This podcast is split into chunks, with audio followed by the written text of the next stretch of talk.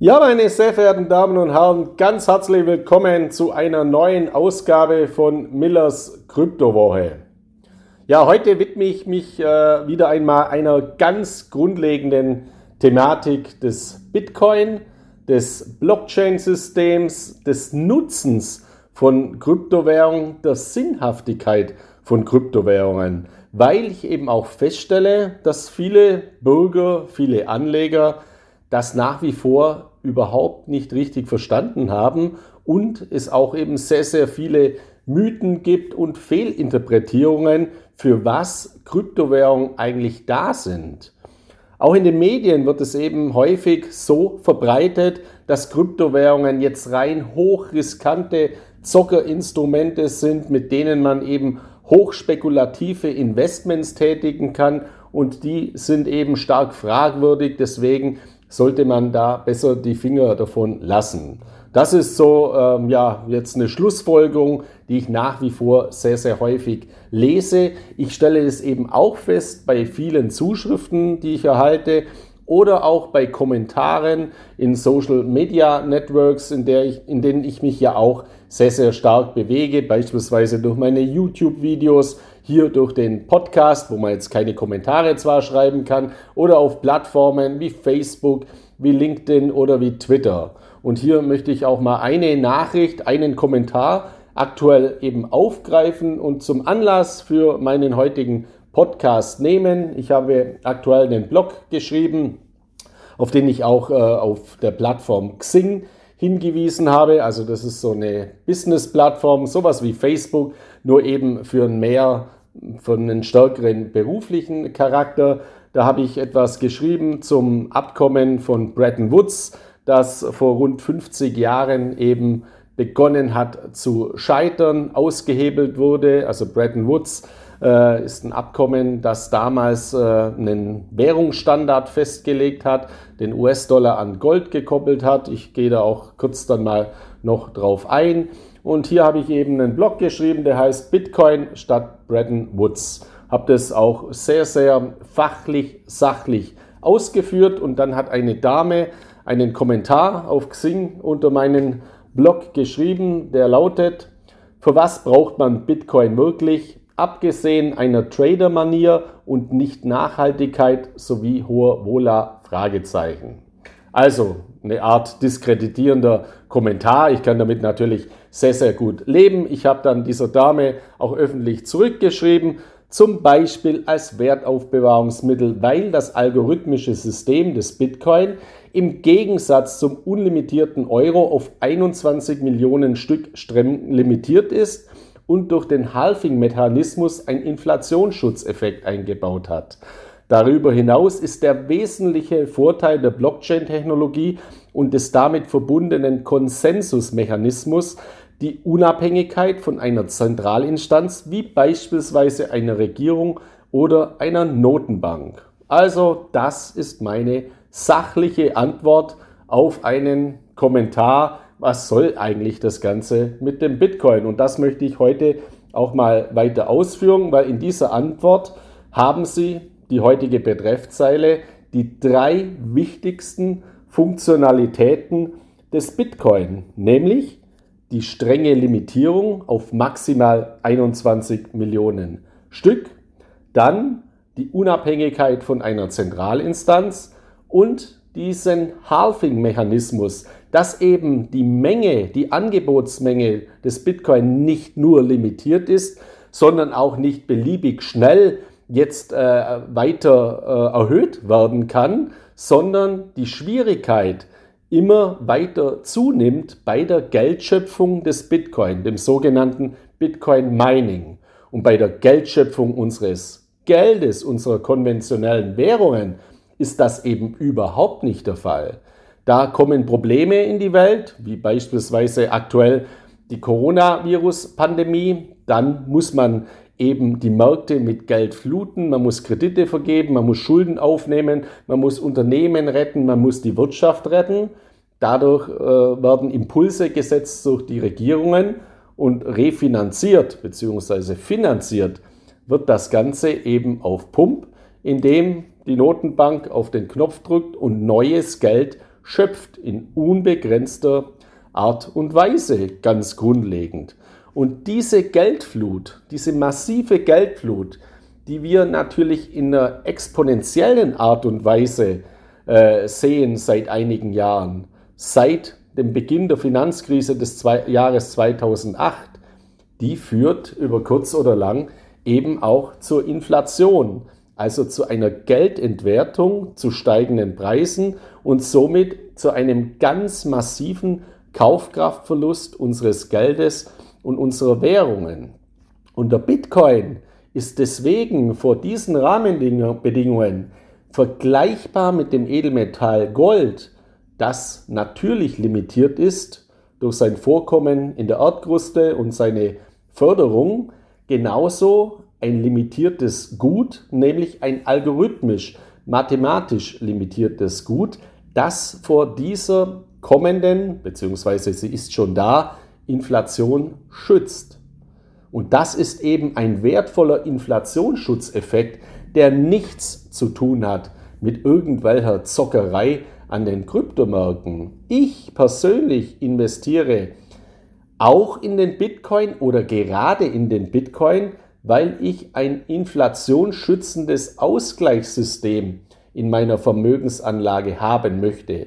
Und so wie ich hierfür Goldmünzen oder Goldbaren bzw. Gold, Edelmetallinvestments, auch Silber und andere Metalle tätige, genauso äh, investiere, auch, investiere ich aus den identischen Gründen in Kryptowährungen wie Bitcoin, Ethereum und Co. Das sind mal grundlegende äh, Ziele, die man verfolgt als Kryptoinvestor, beziehungsweise für die ich stehe, weil ich Kryptowährungen empfehle. Nicht, wie werde ich morgen schnell Millionär oder wie werde ich schnell reich mit ganz wenig Geld. Ich habe auch in meiner Praxis viel mehr Anfragen derzeit von Menschen, die schon sehr vermögend sind. Die sind schon Millionäre. Das heißt, die wollen gar nicht schnell reich werden, weil sie so schon sind. Die sagen aber, ich habe mittlerweile eine große Sorge, dass unser gesamtes Geldsystem kollabieren könnte.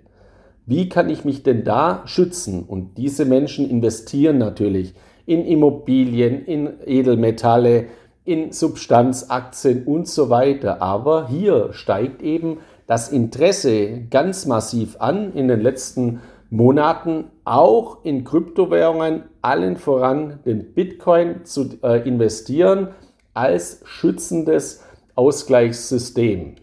Und man muss ja nur mal den Blick richten auf die Daten, die Verbraucherpreise des äh, Statistischen Bundesamtes. Im Juli 2021 haben wir eine Inflationsrate in Deutschland äh, von 3,8 Prozent. Also nur mal nochmals in Erinnerung, die alten, die alten ja, Preiskorridore, Inflationskorridore der EZB lagen irgendwo mal bei 2 Prozent. Also das war der Zielkorridor, von dem man sich mittlerweile verabschiedet hat. Und mit 3,8 Prozent liegen wir natürlich fast um 100 Prozent mittlerweile darüber. Und das originäre Ziel der Notenbank, der EZB, wie früher der Deutschen Bundesbank, ist eben die Preisstabilität. Die Preisstabilität zu gewährleisten, so wie früher unsere deutsche Mark eine sehr stabile Währung war. Und von diesem Ziel ja, hat man sich faktisch eben über die letzten Jahre und Jahrzehnte verabschiedet. Also dieses Ziel wurde aufgenommen, äh, aufgehoben. Und diese Kombination von Negativzinsen auf Bankkonten, Negativzinsen, die Banken für Einlagen bei der EZB selbst zahlen müssen und steigenden Inflationsraten, das ist natürlich etwas, was man schon als Teufelskreis mittlerweile bezeichnen muss. Und die aktuellen veränderten äh, Ziele der EZB beziehungsweise die veränderte Strategie, nämlich die Aufgabe des äh, wenig greifbaren Zieles beziehungsweise des klar greifbaren Zieles, des Inflationsziels von knapp unter 2%, wurde jetzt aufgeweicht auf durchschnittlich 2%. Also auf den ersten Blick hört sich das jetzt gar nicht wie ein großer Unterschied an, aber zwischen knapp unter 2% und durchschnittlich 2% ist eben ein himmelweiter Unterschied. Und die EZB hat auch klar bekannt gegeben, vergleichbar auch mit der US-amerikanischen Fed, dass man eben auch bereit ist, höhere Inflationsraten, zumindest kurz- und mittelfristig, in Kauf zu nehmen. Und selbst wenn die Inflation deutlich und nachhaltig über 2% steigt, könnte die EZB oder wird die EZB weiterhin ihre Anleihenkäufe äh, durchführen. Und für mich ist es eben eine verdeckte Staatsfinanzierung von EU-Problemländern, die aber notwendig ist, um überhaupt Länder wie Italien, Frankreich oder Spanien weiterhin am Leben zu erhalten und die Wirtschaftskraft, die schwache Wirtschaftskraft äh, dieser Länder eben wettbewerbsfähig äh, zu machen oder wettbewerbsfähig zu halten. Es ist aber nicht die Aufgabe einer Notenbank Wirtschaftspolitik zu betreiben, sondern eben Notenbankpolitik, Geldpolitik. Und das, diese Vermischung, die ist eben etwas ganz, ganz Gefährliches. Ja, ich habe es ja eingangs auch erwähnt. Ähm, wir haben aktuell eine interessante, äh, ein interessantes historisches äh, Datum auch gesehen, äh, was gar nicht mehr so jetzt natürlich auf dem Schirm liegt, außer man ist jetzt im Finanzwesen tätig. Also vor rund 50 Jahren hat äh, das Geldsystem, das Fiat-Geldsystem von Bretton Woods äh, begonnen zu erodieren. Bretton Woods, das ist ein äh, Ferienort im US-Bundesstaat New Hampshire. Und hier fand im Juli 1944, also während des Zweiten Weltkrieges, eine Konferenz statt, die unser Weltfinanzsystem über Jahrzehnte äh, geprägt hat. Die fand statt in einem legendären Hotel, nämlich dem Mount äh, Washington Hotel. Und äh, nach dem Krieg ist auch äh, Deutschland 1949 diesem Bretton Woods-System beigetreten. Zur damaligen Zeit, mitten im Krieg, war Deutschland logischerweise nicht dabei, sondern 44 Staaten haben an diesem äh, Bretton Woods, an dieser Bretton Woods-Konferenz äh, teilgenommen. Und die zentralen Elemente dieses Bretton Woods-Abkommens war ein sogenannter White Plan von Harry Dexter White.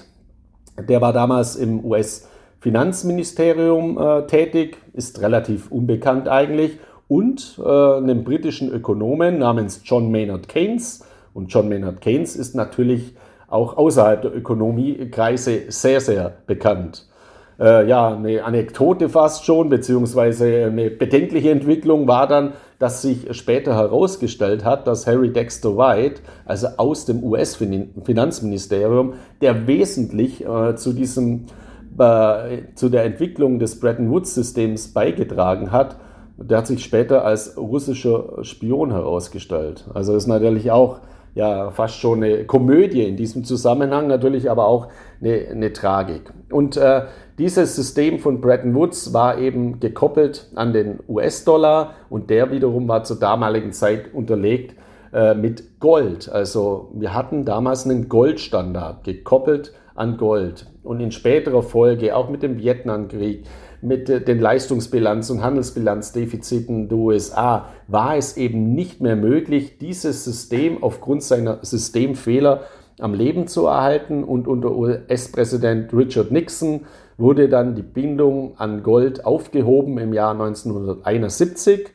also vor rund 50 Jahren. Und das war natürlich dann das, der Anfang vom Ende des äh, Geldsystems, des Weltgeldsystems, des Welt-Fiat-Geldsystems der damaligen Zeit von Bretton Woods und 1973 ist dann Bretton Woods endgültig gescheitert und die Spätfolgen der inflationären Währungen spüren wir aktuell aufgrund der exorbitant steigenden Geldmengen nach wie vor.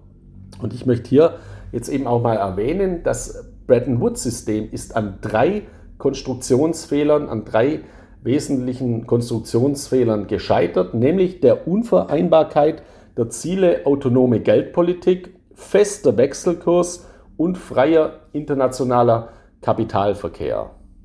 Und das White Paper, auf dem das, der Bitcoin basiert, der mathematisch algorithmisch festgelegte Programmcode des Bitcoin, der hat eben diese Systemfehler nicht, diese drei Systemfehler nicht. Im Gegenteil, der hat drei wertvolle Funktionen, nämlich die Limitierung und diese Unabhängigkeit von einer Zentralbank, als, also von einer Notenbank als Zentralinstanz, die eben je nachdem, wie die Lage gerade aussieht, Dinge vorgibt oder auch Verträge, also Regeln aufweicht. Und das ist ja auch ein großes Problem, an dem unsere Welt, unsere Wirtschaftswelt krankt.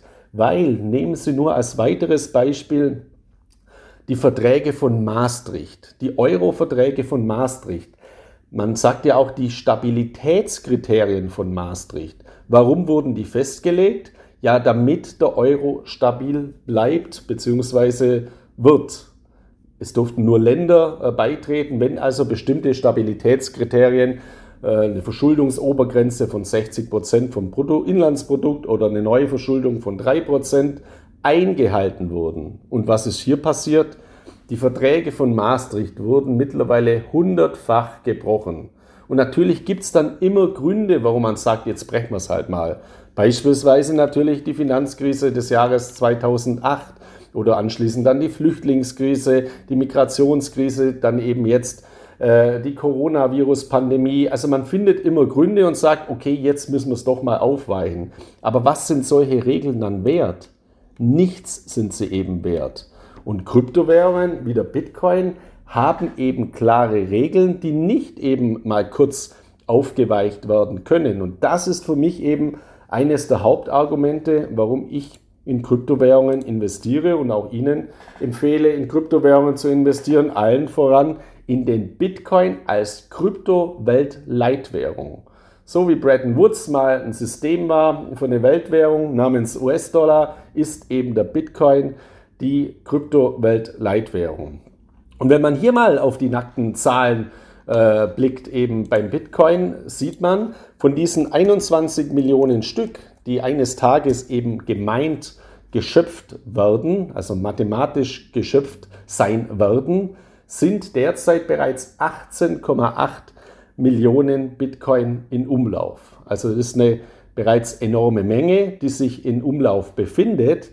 Aber die restliche Menge, die kann eben nicht beliebig schnell geschöpft werden, sondern die wird in Blöcken jeweils äh, ja, geschöpft. Also deswegen auch Blockchain, der Block. Und nach 210.000 Blöcken, also nach jeweils 210.000 Blöcken, ist hier eben auch im Programmcode des Bitcoin eine Inflationsschutzfunktion eingebaut, weil da halbiert sich dann jeweils der Block Reward, also die Erträge, die die Miner bekommen, um, um die Hälfte. Also sie halbiert sich. Und diese, dieser Halving-Effekt, der findet eben alle vier Jahre statt. Beim Start des Bitcoin am 3.1.2009 war dann das erste Halving äh, am 28. November 2012 das zweite Halving war am 9. Juli 2016 und das dritte Halving war im letzten Jahr im Mai 2020. Also das vierte Halving wird dann somit im Jahr 2024 sein, das fünfte Halving im Jahr 2028. Und das ist eben ein ganz, ganz wichtiger Effekt. Es wird auch dazu führen, dass der letzte Bitcoin, der eines Tages dann gemeint wird, voraussichtlich erst im Jahr 2140 gemeint sein wird. Und dieser Effekt, mit dieser Systematik muss man sich eben befassen und dann wird man eben feststellen, welche tollen Funktionen dieses Bitcoin-System in Relation, im Vergleich zu unserem unkontrollierten, unlimitierten, zentralisierten Geldsystem hat, nämlich klare Regeln, die kein Mensch einfach brechen kann, die keine Regierung einfach brechen kann, die keine Notenbank einfach brechen kann, weil sie mathematisch klar im Programmcode festgelegt sind. Und das ist der Grund, warum ich eben in den Bitcoin investiere und der hat nichts mit Spekulation zu tun. Also diese Gründe, die haben keinen spekulativen Charakter, sondern im Gegenteil, die haben einen schützenden Charakter. Selbstverständlich hat der Bitcoin hohe Schwankungen. Selbstverständlich kann der Bitcoin auch mal deutlich fallen. Aber für mich ist eben dieser Effekt, diese drei Effekte von Limitierung, von Halving und von Unabhängigkeit einer Zentralinstanz. Ein perfektes Ausgleichssystem zu unserer ansonsten vollkommen zentralisierten, abhängigen, auf Schulden und Krediten basierten Welt, auf, die, auf der wiederum unser Geld, unser Papiergeld basiert. Und deswegen meine Empfehlung an Sie, aus diesen Gründen investieren Sie bitte genauso in Edelmetalle wie Gold, zusätzlich auch in den Bitcoin als eine Art digitales Gold, der eben hier wertvolle Schutzfunktionen bietet. Und wenn Sie hier eben eine ausgewogene Dosis nehmen, also der Unterschied zwischen einem Medikament und einem Gift ist rein die Dosis, dann werden Sie auch mit Bitcoin-Investments Schutzfunktionen für Ihr Gesamtvermögen erreichen, allen großen Schwankungen zum Trotz. Das also meine Antwort auf kritische Anmerkungen. Was soll das eigentlich beim Bitcoin? Diese wertvollen Effekte sind klar gegeben. Nutzen Sie diese. Das von meiner Seite aus zur heutigen Ausgabe von Millers Kryptowoche. Ich wünsche Ihnen eine erfolgreiche Restwoche und dann bis zur nächsten Woche. Viele, viele Grüße aus Mallorca. Ihr Markus Miller.